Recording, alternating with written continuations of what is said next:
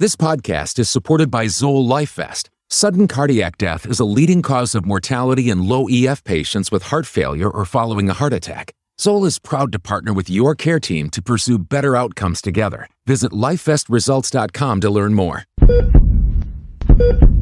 Worldwide, cardiovascular disease affects the lives of hundreds of millions. Dedicated cardio nerds everywhere are working hard to fight this global epidemic. These are their stories. Welcome back, Cardio Nerds. We are in for a serious treat as we discuss a very challenging and important case within cardiology. We are visiting the great state of Ohio, where we are meeting our friends Essa Hariri, Anna Scandinaro, Becca Bakhtazi, Ashley Casper, and Craig Paris. Friends, why don't you go ahead and introduce yourself one by one to our listeners? Hey everyone, I'm Isa Hariri. I am a third year, just graduated internal medicine resident. I am joining the chief residency in Cleveland Clinic for internal medicine, and I will be applying for cardiology fellowship this summer. I'm very excited to record this episode.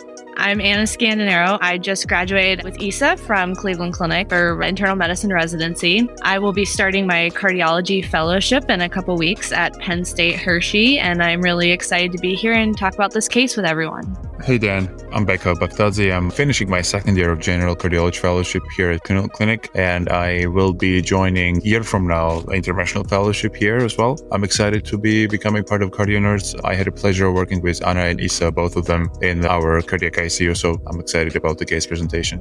Hi, everyone. My name is Ashley Casper. I'm one of the clinical cardiology pharmacists at Cleveland Clinic, and I primarily practice in the cardiac ICU. Thanks for inviting me to participate in this episode. Hi, I am Craig Paris. I'm a family and psychiatric nurse practitioner from the Ohio State University's Department of Psychiatry. I took the trip up to Cleveland to talk about this case with you. I'm excited to be here. Uh, Craig, this is great that you were able to join us here. Although I definitely have my eyes set out to visit Columbus, Ohio. It's home of my mother in law's, and we talk about Columbus all the time very fondly.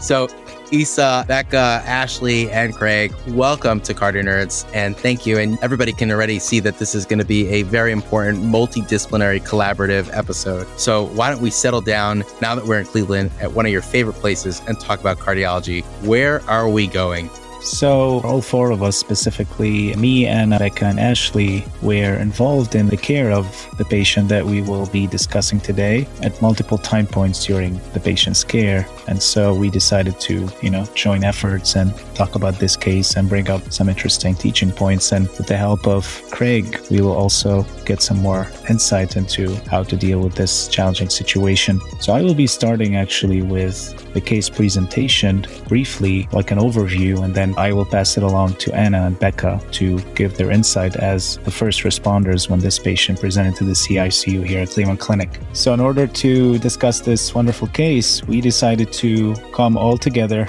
to the wonderful Edgewater Park in the heart of Cleveland, which we highly recommend given it's a nice sunny day, finally, early June, and sit down and watch the sunset while we talk about this case and try to learn some interesting cardiology concepts. Well, Lisa, then let's just jump right in. And so, why don't we start at the beginning? Tell us the story about this patient. Perfect. So we are presenting today a patient who is a 37 year old African American man who has a long standing history of paranoid schizophrenia with multiple admissions for psychiatric reasons. A month prior to presentation, he was hospitalized at a local hospital for paranoia, and he was started on clozapine and injectable fluphenazine. One week after discharge, he presented to the same hospital with tachycardia, tachypnea, hypotension, and altered mental status requiring intubation upon arrival. A CT scan of his chest was negative for pulmonary embolism, but shows extensive bilateral interstitial infiltrates. As we have been in the middle of a pandemic, the patient tested for COVID, but the initial test was negative. Given the high suspicion and the CT findings, he was found to have elevated inflammatory markers, including CRP, D-dimer, and ferritin, and again, repeat COVID tests subsequently were negative. His troponin levels were interestingly elevated, which was concerning for NSTEMI, so he was placed on heparin drip and treated for possible sepsis with broad-spectrum antibiotics. During his short stay at this local hospital, an echocardiogram was done due to the patient's altered hemodynamics, which showed an ejection fraction of 20% with no prior echocardiogram to compare. He further developed AFib with RVR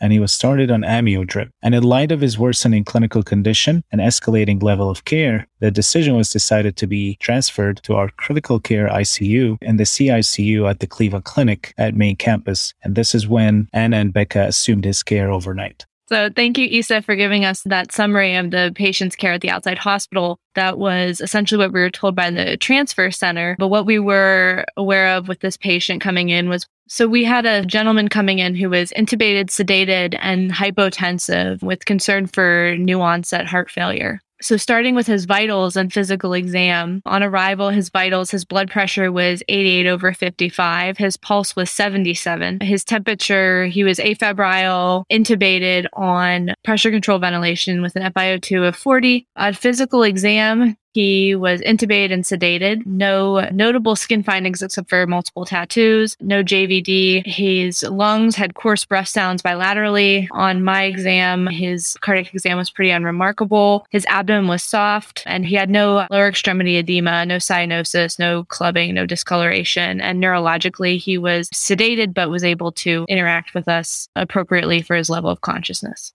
Next, we can look at his labs on presentation. His sodium was 127, so hyponatremic. Potassium was 4.7. His creatinine was elevated at 1.47, and he was hyperglycemic with a glucose of 341. His liver enzymes were elevated with an AST of 305 and an ALT of 293. He was hypoalbuminic with albumin of 2.9. His CBC was remarkable for leukocytosis with a white count of 20. Hemoglobin and hematocrit were stable, and his coagulation labs were relatively unremarkable. Troponin T of 0.7 on presentation to the outside hospital was 2.6, so was trending down by the time he came to our cardiac ICU. His NT pro BNP was 25,000, and his lactate on presentation was 1.8 to our CICU on admission to the outside hospital it was 3.2, so also coming down. He had some outside labs looking at different infectious etiologies. His blood cultures were negative. He had a Legionella, a Mycoplasma, a Strep pneumo, which were all negative. Uh, hepatitis B and C, as well as HIV, were also negative. His TSH at the outside hospital was initially low at 0.136.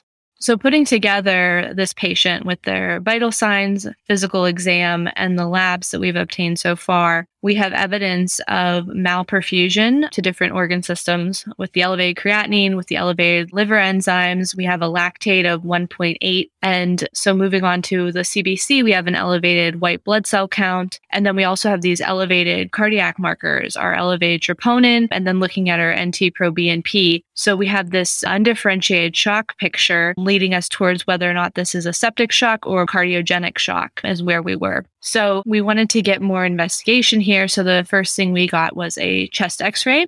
Our chest x ray showed the ETT tube in place, um, cardiomegaly, and bilateral opacities. This was compared to the chest x ray um, presentation to the outside hospital, which was essentially the same with this cardiomegaly and these bilateral opacities. His EKG on presentation to our cardiac ICU was relatively unremarkable. He was in normal sinus rhythm at the time. We did get information in his transfer that he had gone into atrial fibrillation while he was there in the outside hospital, but now he was in normal sinus rhythm. At this time, we obtained a point of care ultrasound in our cardiac ICU we saw biventricular dysfunction with no major valvular abnormalities. So, based off of the imaging findings that we've obtained, we have a patient with bilateral infiltrates, biventricular dysfunction. The question is, is still does this undifferentiated shock. Is this more of a sepsis picture that's leading to some cardiac strain, or is this a cardiogenic shock picture that's causing more of an inflammatory reaction? In the setting of this undifferentiated shock, we wanted to obtain more information. So we took this patient to our procedure room for a Swan-Ganz catheter to further define the patient's hemodynamics to determine the best course of action and treatment for this patient. The initial hemodynamics from our Swan-Ganz catheter the central venous pressure was 21 millimeters of mercury. Our pulmonary artery mean pressure was 35 millimeters of mercury. Pulmonary capillary wedge pressure was 26 our cardiac output was calculated at 3.03 and cardiac index of 1.46. the myocardial oxygen consumption was measured at 50%. So based off of the Swan-Ganz catheter numbers, showed elevated right and left sided pressures with a low cardiac index, and the myocardial oxygen consumption low level of 50% was suggestive of a cardiogenic shock picture. All right. So overnight, the patient was continued on an infusion of amiodarone for his new onset atrial fibrillation. In the setting of elevated troponin and concern for possible ischemic etiology, he was continued on a heparin drip. He was sedated with fentanyl and due to his persistent hypotension was continued on norepinephrine drip we did keep him on broad spectrum antibiotics overnight to cover a possible etiology of sepsis, even though his imaging and his hemodynamics were suggestive of a cardiogenic cause of his shock. All right. Thank you, Anna, for a summary of the initial presentation. We are the overnight team trying to stabilize the patient, start the workup process going. As you already summarized, we have the young gentleman who has pressure requirements and appears to be in cardiogenic shock without clear cut etiology of us being aware of it. So obviously we already stabilized the patient. We have initial hemodynamic assessment. We have him on appropriate pressure support and we're thinking considering that we're at the clinical clinic ICU to possibly introduce him to afterload reduction based on his SVR and all other measurements we have. But I think overnight we also sat back and thought about what could be the possible etiology behind the patient's presentation. As we already saw, we have no onset biventricular dysfunction with the patient with no major significant cardiac history that would hint either way. So we have our differential diagnosis broad at this point. Obviously, we're covering for ischemic etiologies, which is still unlikely because we have mentioned that we had chest CT obtained of the patient. We have noticed zero calcium in his coronaries. We're now inclining towards whether this could be something of non-ischemic genesis. Could this be etiology of viral myocarditis? Could this be or literally anything else from a non-ischemic cardiomyopathy differential diagnosis list. So overnight, we came up with a plan of what do we need to stabilize the patient? What is the diagnosis that we are committing to manage the overnight issues? And what would be the next steps going forward? And obviously, first step to coming to my mind would be to rule out most common cause of this would be to rule out coronary disease, which he had pursued. And then we have come up with the plan of what can we do about non-ischemic evaluation including the cardiac MRI. So with all the measures of IV diuresis, Swan-Ganz guided therapy, heparinization and pressor supports, actually patient's clinical status has improved. His pressure requirements has come down. His hemodynamic findings have normalized. His right side and left side infilling pressures have improved with supportive measures as we have listed above. And there was maybe minimal consideration of possible temporary mechanical circulatory support, which was not necessary, thankfully. So by the morning during rounds, we already have patient who has been somewhat stabilized with the improving clinical picture with undifferentiated etiology behind cardiogenic shock. Thank you, Anna and Becca, for summarizing the overnight events very nicely. And I think by the time I was the day resident taking care of this young man, when I received him from overnight team, he was pretty well stabilized and somewhat of a good condition relative to how he presented with an idea in mind about where are we heading in terms of his diagnostic workup? Because it was somewhat obvious at this point that we're dealing with a patient with cardiogenic shock secondary to most likely a non-ischemic cardiomyopathy but we'll do our due diligence as the day team with all the workup that you have suggested after all the tests and invasive tests that you did overnight. It was pretty obvious also how important is the specialized critical care field that has been evolving over the years and the fascinating stories and cases that we see in our cardiac ICU, including this gentleman and how the multidisciplinary approach that you guys did overnight was very important to stabilize him and keep him in good condition before we even think about the differential diagnosis. And a lot of papers and studies have been published about how this field has been growing and how fellowships sub fellowships have been developed to train future cardiologists who are interested in critical care for this particular field. To summarize quickly, you know, we have a young man in cardiogenic shock and good response to initial medical therapy guided by invasive pulmonary artery catheter monitoring which was reflected in improvement in his end organ dysfunction with his AKI resolving and his mixed venous oxygen increasing by the morning hours. Now, the major question at this point is why did he develop a new onset heart failure and went into cardiogenic shock? That was the first question that came to our mind in the morning. And as with every new diagnosis of heart failure, common things are common.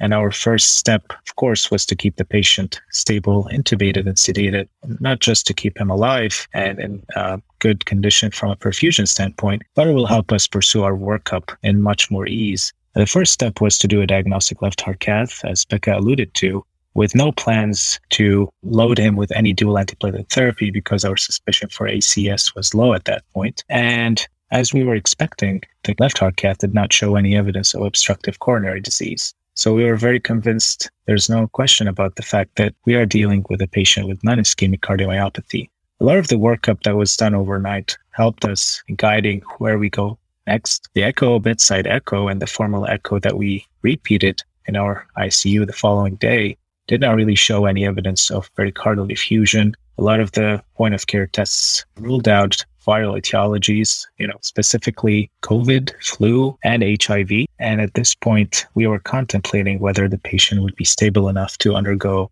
cardiac MRI. And following that, we kept him on mechanical ventilation, which definitely was a barrier to the image quality that we could have obtained. And after sending an extensive viral panel, everything essentially was negative for a viral etiology of his cardiomyopathy after we diuresed the patient to euvolemia at this point and initiated guideline directed medical therapies with beta blockers and ACE inhibitors. And at that point, he was out of the shock period and was ready to be out of the ICU. And we even didn't see any evidence of recurrence of his atrial fibrillation. He was hemodynamically stable for more than 24 hours. And following that, we decided to transition him to the floor to continue managing his heart failure and continue the workup with further imaging. Now, at that point, we also were thinking more out of the box. Of course, with the help of our pharmacists and the specialists that we had to consult for its care, particularly for his mental illness, we had a thought about drug induced cardiomyopathy for this gentleman, and more specifically, for clozapine induced cardiomyopathy, which was a medication that was new and that was started a week prior to admission. And our quick review of literature during rounds have yielded a lot of positive cases about this medication causing cardiomyopathy, which we will touch on in a bit. All right. So as the patient remained hemodynamically stable for more than 24 hours, we decided to transition him to the regular floor to continue managing his heart failure. And at that time, you know, our brain was, you know, scratching hard to whether why this patient developed acute heart failure. And we were Googling a lot of different things during rounds at that point where our discussion usually happens about every single patient in the morning. And we were consulting our specialists and experts to help with other non cardiac needs for this guy. And who better to turn to when it comes to thinking about drugs as a possible etiology for his cardiomyopathy than our pharmacist who was running with us during that time Ashley Casper. So why don't you help us with this guy and how we came up to his diagnosis?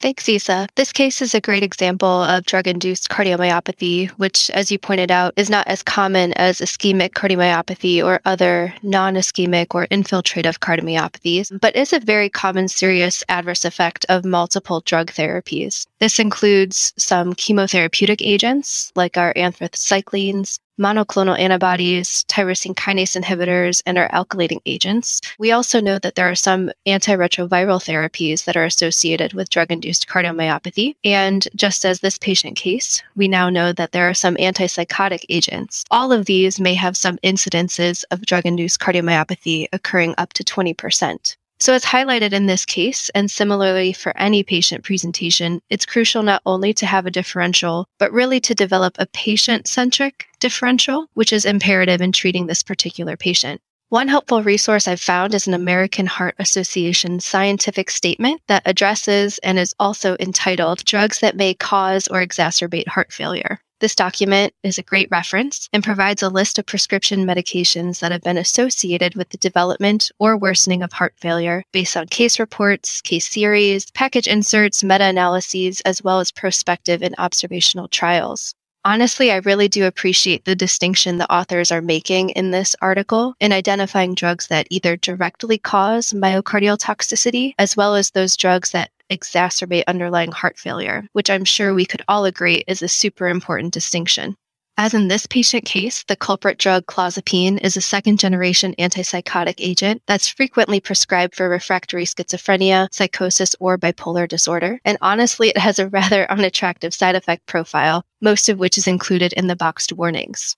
Severe neutropenia may be the most familiar adverse effect, That's the one that I most commonly think of. And it is because of this adverse effect that the drug is only available through a restricted program under a risk evaluation mitigation strategy or REMS program, which requires regular monitoring of the absolute neutrophil count. In addition to this neutropenia, clozapine also has a boxed warning informing prescribers of the potential direct myocardial toxicity leading to new onset heart failure through an IgE mediated hypersensitivity reaction and quite possibly calcium channel blockade. The onset of cardiac complications, especially this cardiomyopathy, can occur days, but also months to potentially years after the initiation of clozapine therapy, with an incidence between 0.02 and 0.1%. On the other hand, there are drugs that are often implicated in the exacerbation of underlying myocardial dysfunction that can lead to worsening heart failure or an acute decompensation. This scenario, in my opinion, and in my professional experience, is more commonly seen given the regular use of these both acute and chronically used medications.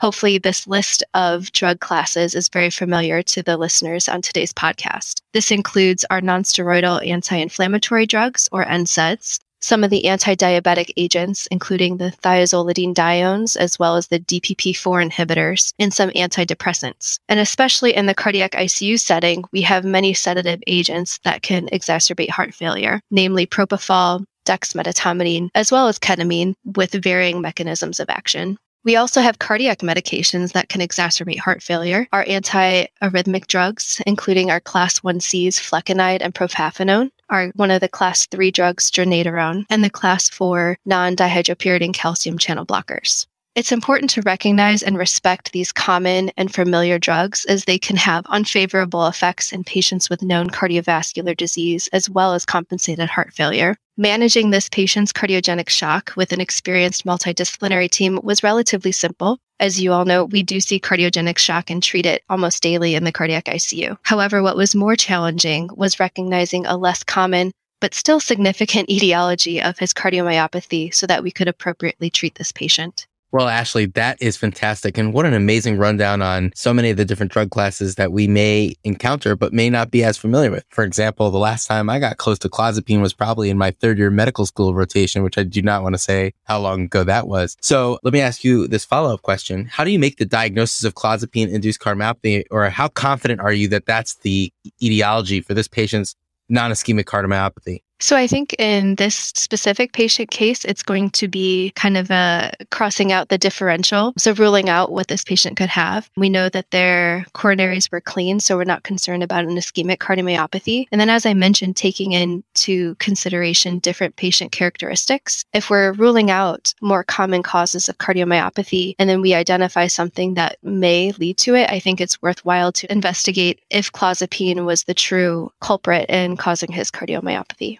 Ashley, thank you for summarizing. So as we talked about, we have to cross several differential diagnoses from the list, obviously. We already said that patient coronaries are clean. This rules out, obviously, ischemic etiology, which is very unlikely in this young patient. So for the next step, once we remove this fundus catheter and patient was extubated, we have pursued cardiac MRI to evaluate myriads of differential diagnosis. Fortunately enough, with supportive care and several days in the ICU and introduction of some guideline directed medical management, the most important finding on the cardiac MRI by the time we got it was actually full recovery of biventricular function to up to normal. There is minimal non-specific stripe of delay enhancement in the basal septum that it was thought to be by multiple imagers at our institutions, so not to be specific to any of the possible etiologies. So this was kind of labeled as non-relevant finding on the imaging. But again, to summarize the cardiac MRI findings on this patient, completely recovered biventricular function with a minimal non-specific stripe of delayed enhancement at, uh, only at the basal septum. One thing that really struck me about this patient as I was following along chart reviewing to see how this patient was doing was when the diagnosis or the suspicion of clozapine induced cardiomyopathy came up. Clozapine is a medication that I have no experience with. I think most of us that go into internal medicine haven't had experience with it since our psychiatry rotation in medical school. And I was very interested in the psychiatric input on this case. So thank you, Craig, for being with us today. I'd like to ask you a couple questions about clozapine. Ashley spoke a little bit about what is clozapine, but I was wondering if you could tell us why do we use clozapine? Ashley had mentioned that there's a lot of side effects that can be kind of scary, but why is clozapine such an important medication? Yeah, so clozapine is, you know, as was mentioned, is a medication that's pretty notorious for a lot of its bothersome side effects, potentially lethal side effects. Most famous for the agranulocytosis risk, which is why it has some pretty strict blood monitoring guidelines you know, when you hear about all these side effects, you wonder like, well, why would anyone use this medication, especially in a patient group that's pretty reluctant to take a lot of medications? And the reason is that for a large number of people who have schizophrenia, clozapine's one of the only medications that will work. As was mentioned, it's approved for treatment refractory schizophrenia, which represents somewhere between like 30 or 40% of people who have schizophrenia. And in someone who is treatment refractory, using any antipsychotic other than clozapine has a less than 5% chance of being successful versus starting somebody on clozapine that needs it having like a 40 or even maybe 50% chance of being successful. Clozapine's also, you know, for those that are able to take it and remain on it, it's a better medication. It manages their symptoms more effectively and it leads to better health outcomes long term. So it can be somewhat feared for a lot of its side effects or both the dangerous ones and the not so dangerous ones. But for patients that take the medication, they have better health outcomes, less risk of suicide, less risk of cardiovascular mortality specifically, and less all cause mortality. They live longer and they do better. Thank you for that, Craig. The next question that I'd like to ask you is since we know about the effects of clozapine on the heart, is there any monitoring that you do cardiac wise before you start clozapine or after starting clozapine? Yes, there definitely is. In any individual we're considering starting on clozapine, we'll get kind of a baseline laboratory workup, which includes like a CMP and CBC, which is required to even start it. We'll also get baseline kind of inflammatory markers, specifically a CRP, as well as troponin and BNP on individuals that we're going to start clozapine on. And I'll kind of talk about that, I think, a little bit more down the line. But so anyone that's going to start the medication will check those things to establish a baseline. And then anybody who has any concern for cardiac risks or significant cardiac history will consider getting an echocardiogram. Everybody gets an EKG before starting any antipsychotic where I work and where most people treat psychiatric disorders. So, after listening to this case, Craig, based off your experience with cardiotoxicity from clozapine, do you have any insights or thoughts about the mechanism here or the course of the timeline with the clozapine and diagnosing this as a cardiotoxic event from clozapine? Yeah. So as I mentioned, prior to initiating anyone on clozapine, we'll get some baseline labs, which included C-reactive protein, troponin, and brain natriuretic peptide. And the reason we do that is to look for any sort of like early warning signs that somebody's experiencing any intolerance to the initiation of clozapine, specifically as it relates to inflammation. So clozapine itself, even just like initiating someone on the medication is associated with some inflammatory process in an uncertain number of people, probably more than the literature base suggests end up getting like more significant problems like uh, cardiac toxicity. And the earliest warning sign that you tend to find with that is an elevation of the CRP. And that can be pretty significant in patients on clozapine because of the way it's metabolized. It's metabolized in the CYP 450 system primarily by 1A2, which is impacted pretty significantly with any sort of like inflammatory process. So what can happen is if you start someone on clozapine and they have an inflammatory process, their body is not breaking down the clozapine as fast as it typically would or as fast as like an average person's would. And that can lead to kind of a feedback or a feed forward loop where the amount of clozapine in their system is, I guess, exponentially increasing more than you would anticipate, which further increases inflammation and then further reduces their metabolism. And that can very commonly lead to cardiac toxicity. And so we discussed the dosing of the medication because rapid titration is a, a high risk for development of cardiac toxicity or any sort of inflammation in response to clozapine. And it sounds like this patient was titrated rather quickly from the starting dose, which is 12 and a half milligrams up to 150 50 milligrams in five days, which is a very rapid titration. So I would suspect in this case specifically, a rapid titration contributed to probably an inflammatory response, which pretty quickly led to cardiac toxicity that you guys outlined. And then, you know, that tends to resolve rather quickly with supportive care, as you also outlined. So it seems pretty typical of clozapine associated cardiac toxicity. That was unfortunately probably a result of the medication being titrated up too quickly. With clozapine induced toxicity, we commonly think about well, myocarditis was the one I remember being classically taught in medical school, but we had talked about this as a possible dilate cardiomyopathy. Is there anything we see specifically timeline wise or anything else that we can differentiate between the myocarditis and the dilate cardiomyopathy? So that's uh it's an interesting situation in this case because you know the timeline of this fits more typically with like a clozapine induced myocarditis. The fact that it happened relatively quickly or early after the introduction of clozapine, about 87% of cases of clozapine myocarditis happen within the first 3 to 4 weeks of clozapine initiation versus the cardiomyopathy statistics which I've not found them as much in the literature tend to show a much more variable timeline as Ashley described, kind of like an onset that can happen relatively quick versus one that can happen like months or years out. I think the average is about eight months. The last time I read it, average onset is about eight months after initiation. Is there any monitoring that you would recommend following clozapine induced cardiomyopathy for this patient or any patient that has a adverse cardiac event while taking clozapine? Yeah, I think that kind of largely is determined by whether or not they stay on the medication. So the majority of people that develop a cardiac toxicity as a result of clozapine end up being taken off of it, in which case I think probably the cardiac follow-up would be you know what is typical for anyone who'd had a drug induced cardiomyopathy. We have had at Ohio State with the psychiatrists I work with, we've had a number of patients who have developed some degree of inflammation, including some that have developed confirmed myocarditis that were able to remain on the medication with very, very close monitoring, reduction of the dose, and kind of like much more frequent laboratory monitoring. For those patients, the the inflammatory response was fairly brief and you know following the labs we saw a resolution of the inflammation. We always get cardiac imaging usually echocardiogram and cardiac mri with follow-up echocardiogram ideally prior to them leaving the hospital. So within a couple of weeks of the initial cardiac issue or the initial like suspicion of myocarditis and then get a follow-up echocardiogram 3 months beyond that to ensure that the ejection fractions remain stable and they tend to do well there's less of a literature base on continuing patients with clozapine who've developed a cardiomyopathy, especially one that's developed it far out beyond the initial titration of clozapine. So I don't have any personal experience, nor have I read any experience about patients who developed a cardiomyopathy being continued on the medication, though there's a growing literature base for patients being continued on clozapine after developing some degree of myocarditis, as long as it's not like severe enough to compromise their cardiac function in a dangerous way.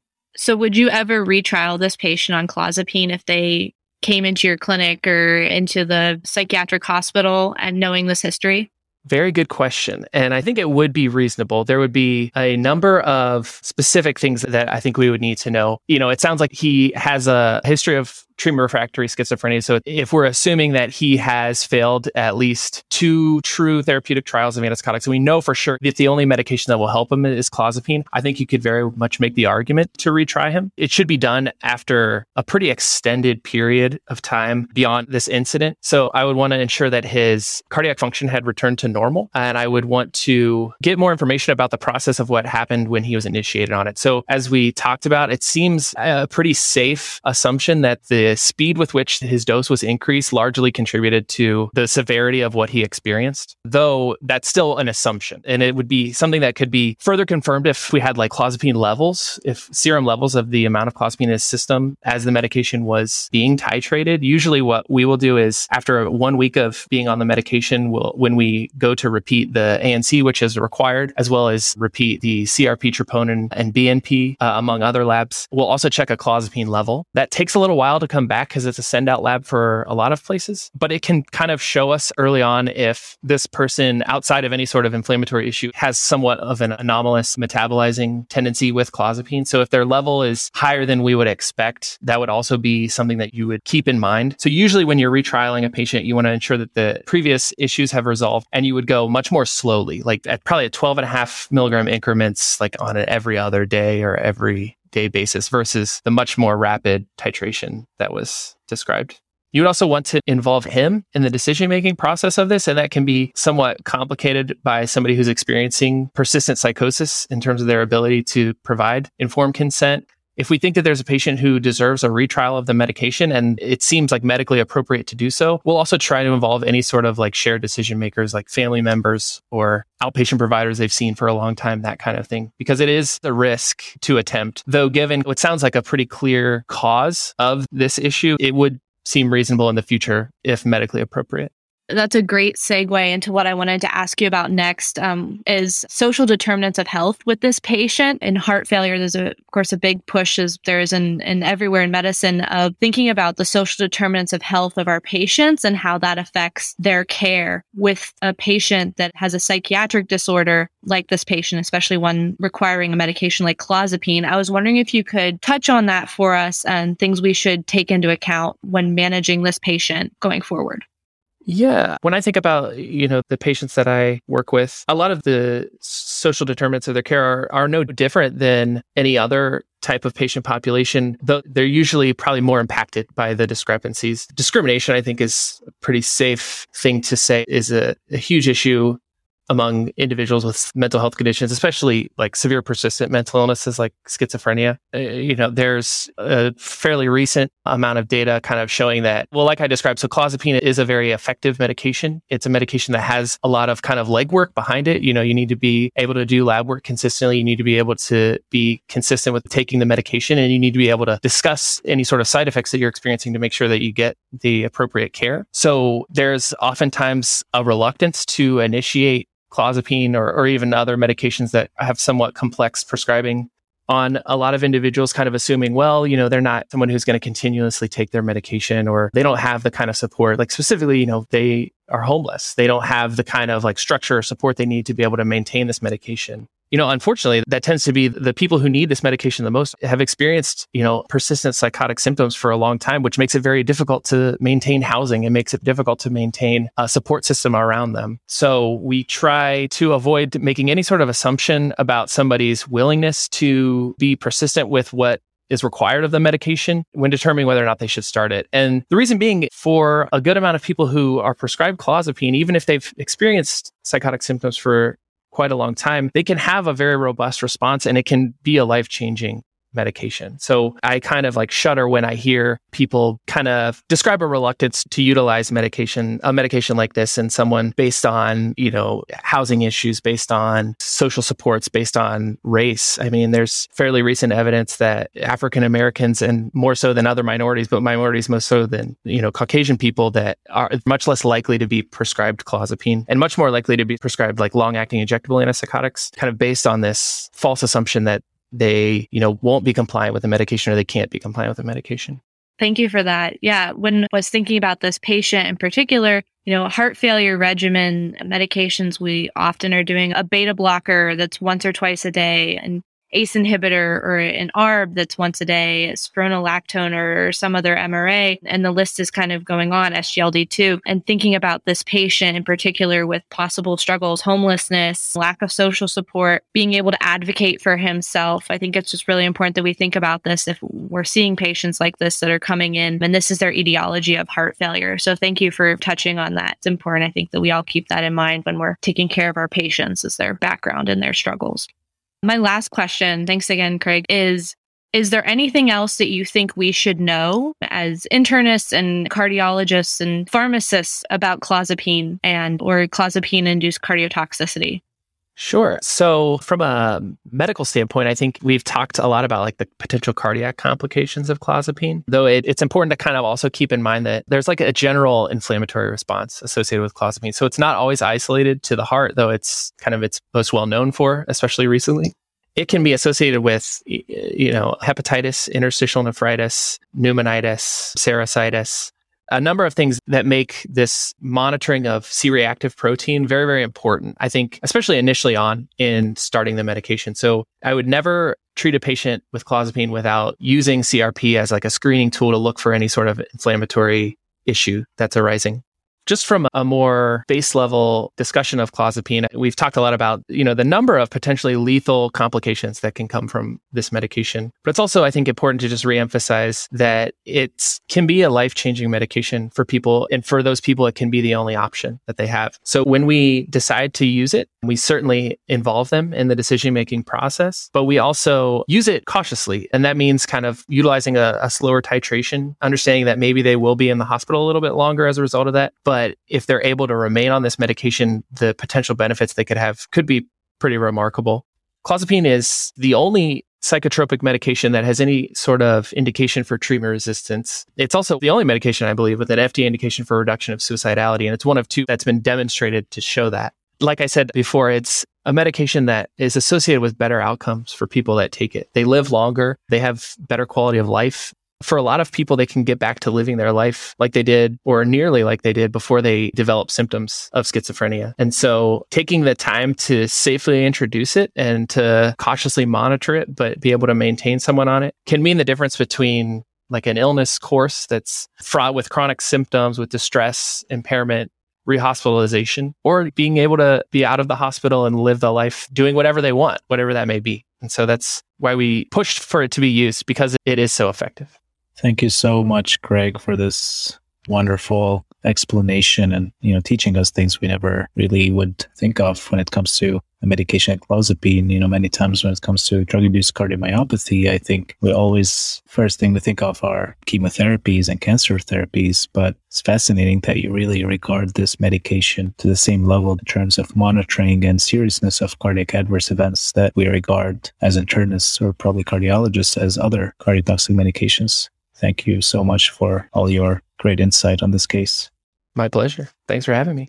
I think this case was a really great example about First, how we approach a very sick patient with initially undifferentiated shock, and specifically in this case, cardiogenic shock, knowing the importance of using invasive hemodynamic monitoring, both for diagnosis and guiding management for rapid recovery. This patient was a young man who was given the best chance of his recovery of his acute illness and shock, and subsequently we learned that cardiomyopathy has a really large and wide range of differential diagnoses. And in this case, we touched on non ischemic cardiomyopathy and how we ruled out different etiologies that are common. And the third thing that we learned from this case is that drug induced cardiomyopathy is a really common and serious thing. And there are so many different medications that are implicated in this type of cardiomyopathy that has a large body of evidence and actually a statement from the American Heart Association summarizing those medications.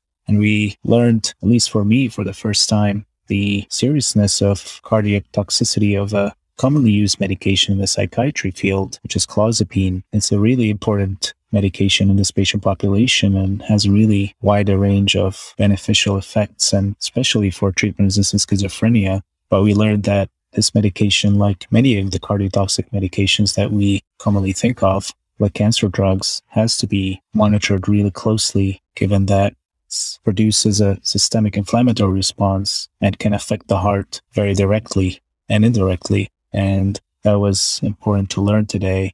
And lastly, we touched on social determinants of health for this patient specifically and this patient population in general with psychiatric illnesses and how they struggle to get access to important medications that they need and the monitoring that they need to prevent complications of such medications that can definitely affect the outcomes of their illness on the short term and the long term. It was a really great discussion, the multidisciplinary approach from different specialists and different types of providers today. And I'm very grateful to be part of this team and learn about this case from everyone.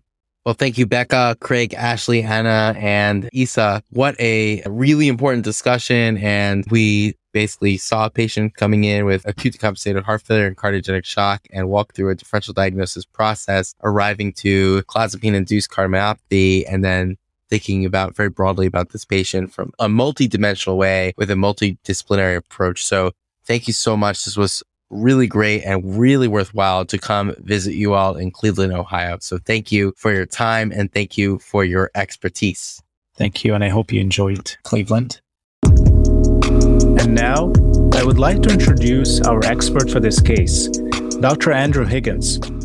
Dr. Higgins is a cardiologist at Cleveland Clinic who works as a cardiac intensivist with a focus on advanced heart failure and cardiac transplantation. Dr. Higgins did his cardiology training at Cleveland Clinic, including his critical care training and advanced heart failure fellowships. I had the privilege to work with Dr. Higgins in the intensive care unit when I was an intern, and it was such a pleasurable experience to learn from him.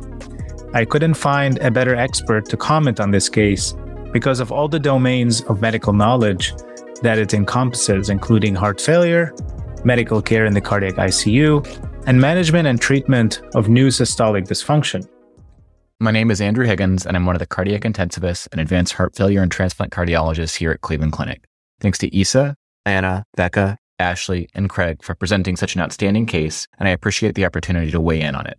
We'll talk a little bit about this patient specifically, and then more broadly about how to approach the patient in the CICU setting with new or newly detected systolic dysfunction. This sort of case really highlights what I love about the field of cardiac intensive care. Although you spend a large portion of your time thinking about classic bread and butter cardiac physiology, Every so often, one of these patients that feels like they were plucked right out of a step one question rolls through your door.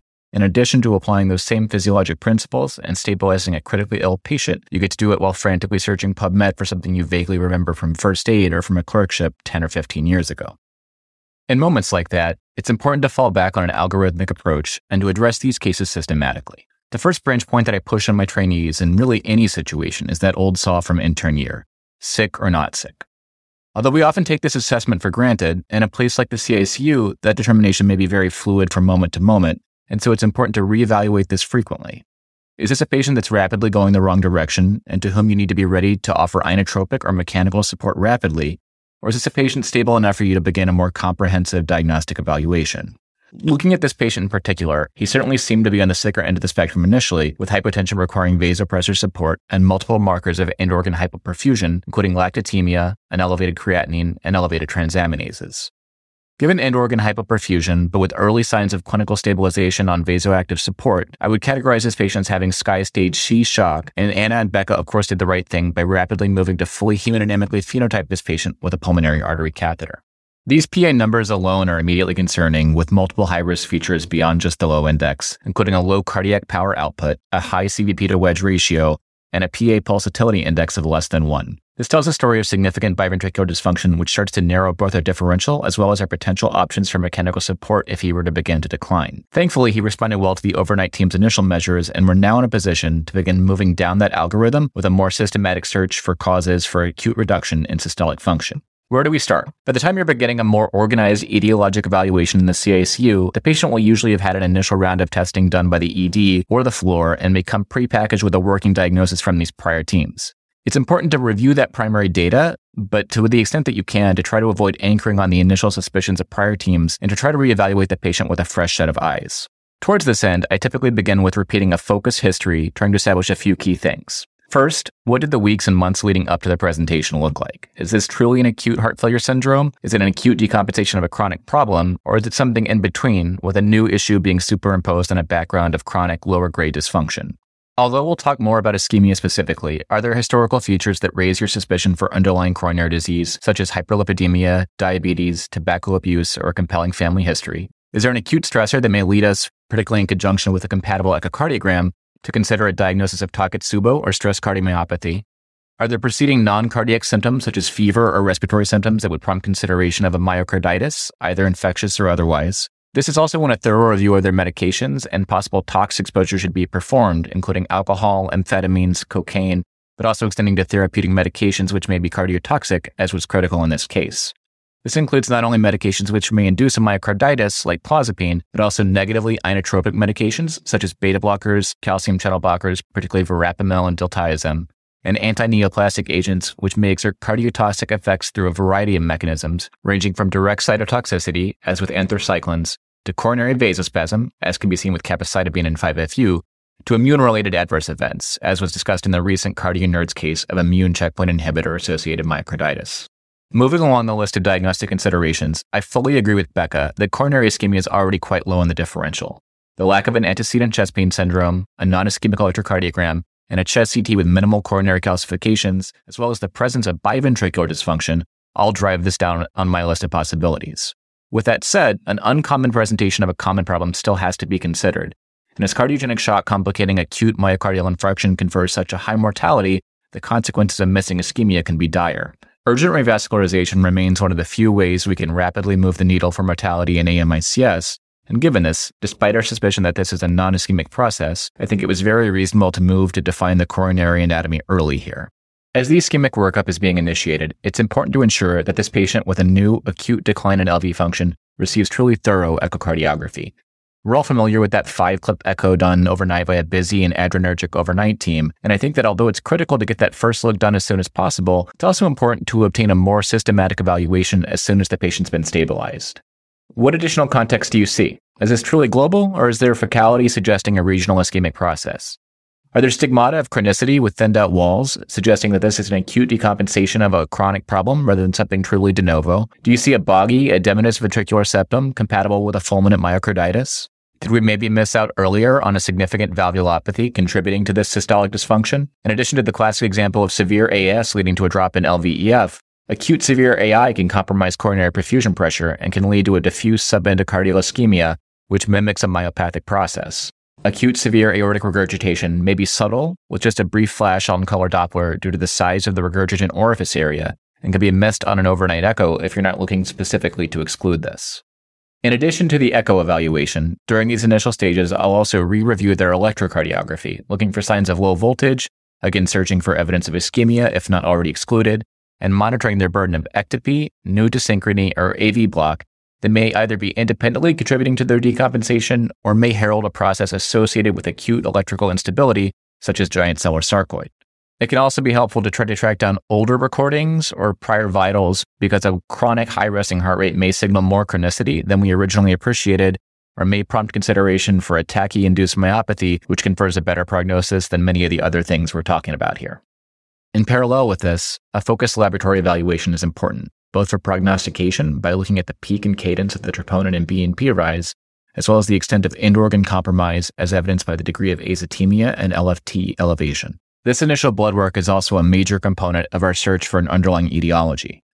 Do we see significant hypo or hyperthyroidism, which could precipitate an acute decompensation of heart failure? Is there a peripheral eosinophilia, as may be seen with an eosinophilic myocarditis? Or do we see a marked hyperferritinemia, as may be seen with hemochromatosis? From an infectious standpoint, in the setting we routinely test for HIV as well as for SARS CoV 2 and other common upper respiratory pathogens. Testing for other infectious etiologies is a variable yield that can be considered on a case by case basis based on the patient's travel history and other exposures. Serologic testing for a rheumatologic etiology should also be considered. Past these initial measures, there's considerably more variability in what the next step is and what's most appropriate. Cardiac MRI can be extraordinarily helpful to definitively measure ventricular function and valvulopathy, to clarify regionality if present, and to quantify the extent of inflammation and scar burden. Unfortunately, obtaining adequately diagnostic MR imaging in this context can be challenging, partially because many patients are precluded from MR imaging by their supportive devices, and many others will have significant limitations on imaging quality due to their tachycardia or due to increased respiratory motion artifact. You also have to ask yourself if you're okay with that patient being off the floor and out of your sight for an extended period of time. The answer is usually no when they're early on in their CICU course until you have a better sense for their clinical trajectory. Lastly, what about the role of endomyocardial biopsy in the acute setting? The ACC AHA scientific statement on this gives a class 1 recommendation for biopsy in the setting of unexplained new onset heart failure of less than 2 weeks duration, particularly in the context of a non-dilated LV with associated hemodynamic compromise. It also gives a class 1 recommendation for its use in the context of unexplained new onset heart failure of a longer duration for 2 weeks to 3 months in association with LV dilation with new VT, high grade AV block, or failure to respond to usual care within 1 to 2 weeks. That's a pretty broad population, and with these recommendations acknowledged, biopsy is not without risk, even with careful fluoroscopic and echocardiographic guidance. Given this, in patients like the one discussed today, we tend to forego biopsy and more often reserve it for situations where we have a high suspicion for underlying giant cell or eosinophilic myocarditis, usually in the context of more progressive or persistent hemodynamic compromise or with persistent VT or AV block. As with MRI, this can be made more challenging by the patient's mechanical support or by the anticoagulation for their mechanical support. And it's always a conversation about whether the diagnostic information and prognostic guidance is worth the upfront risk. We can usually pause the anticoagulation for a brief period of time to get the biopsy and then resume it afterwards with relatively little risk as long as they're flowing adequately on their temporary support. Again, these cases are just fantastic because in addition to the upfront excitement of triage and stabilization, they give you an opportunity to dive into the patient's history and search for what you think could be driving their presentation. Thank you again to Isa, Anna, Becca, Ashley, and Craig for the opportunity to discuss such a great case.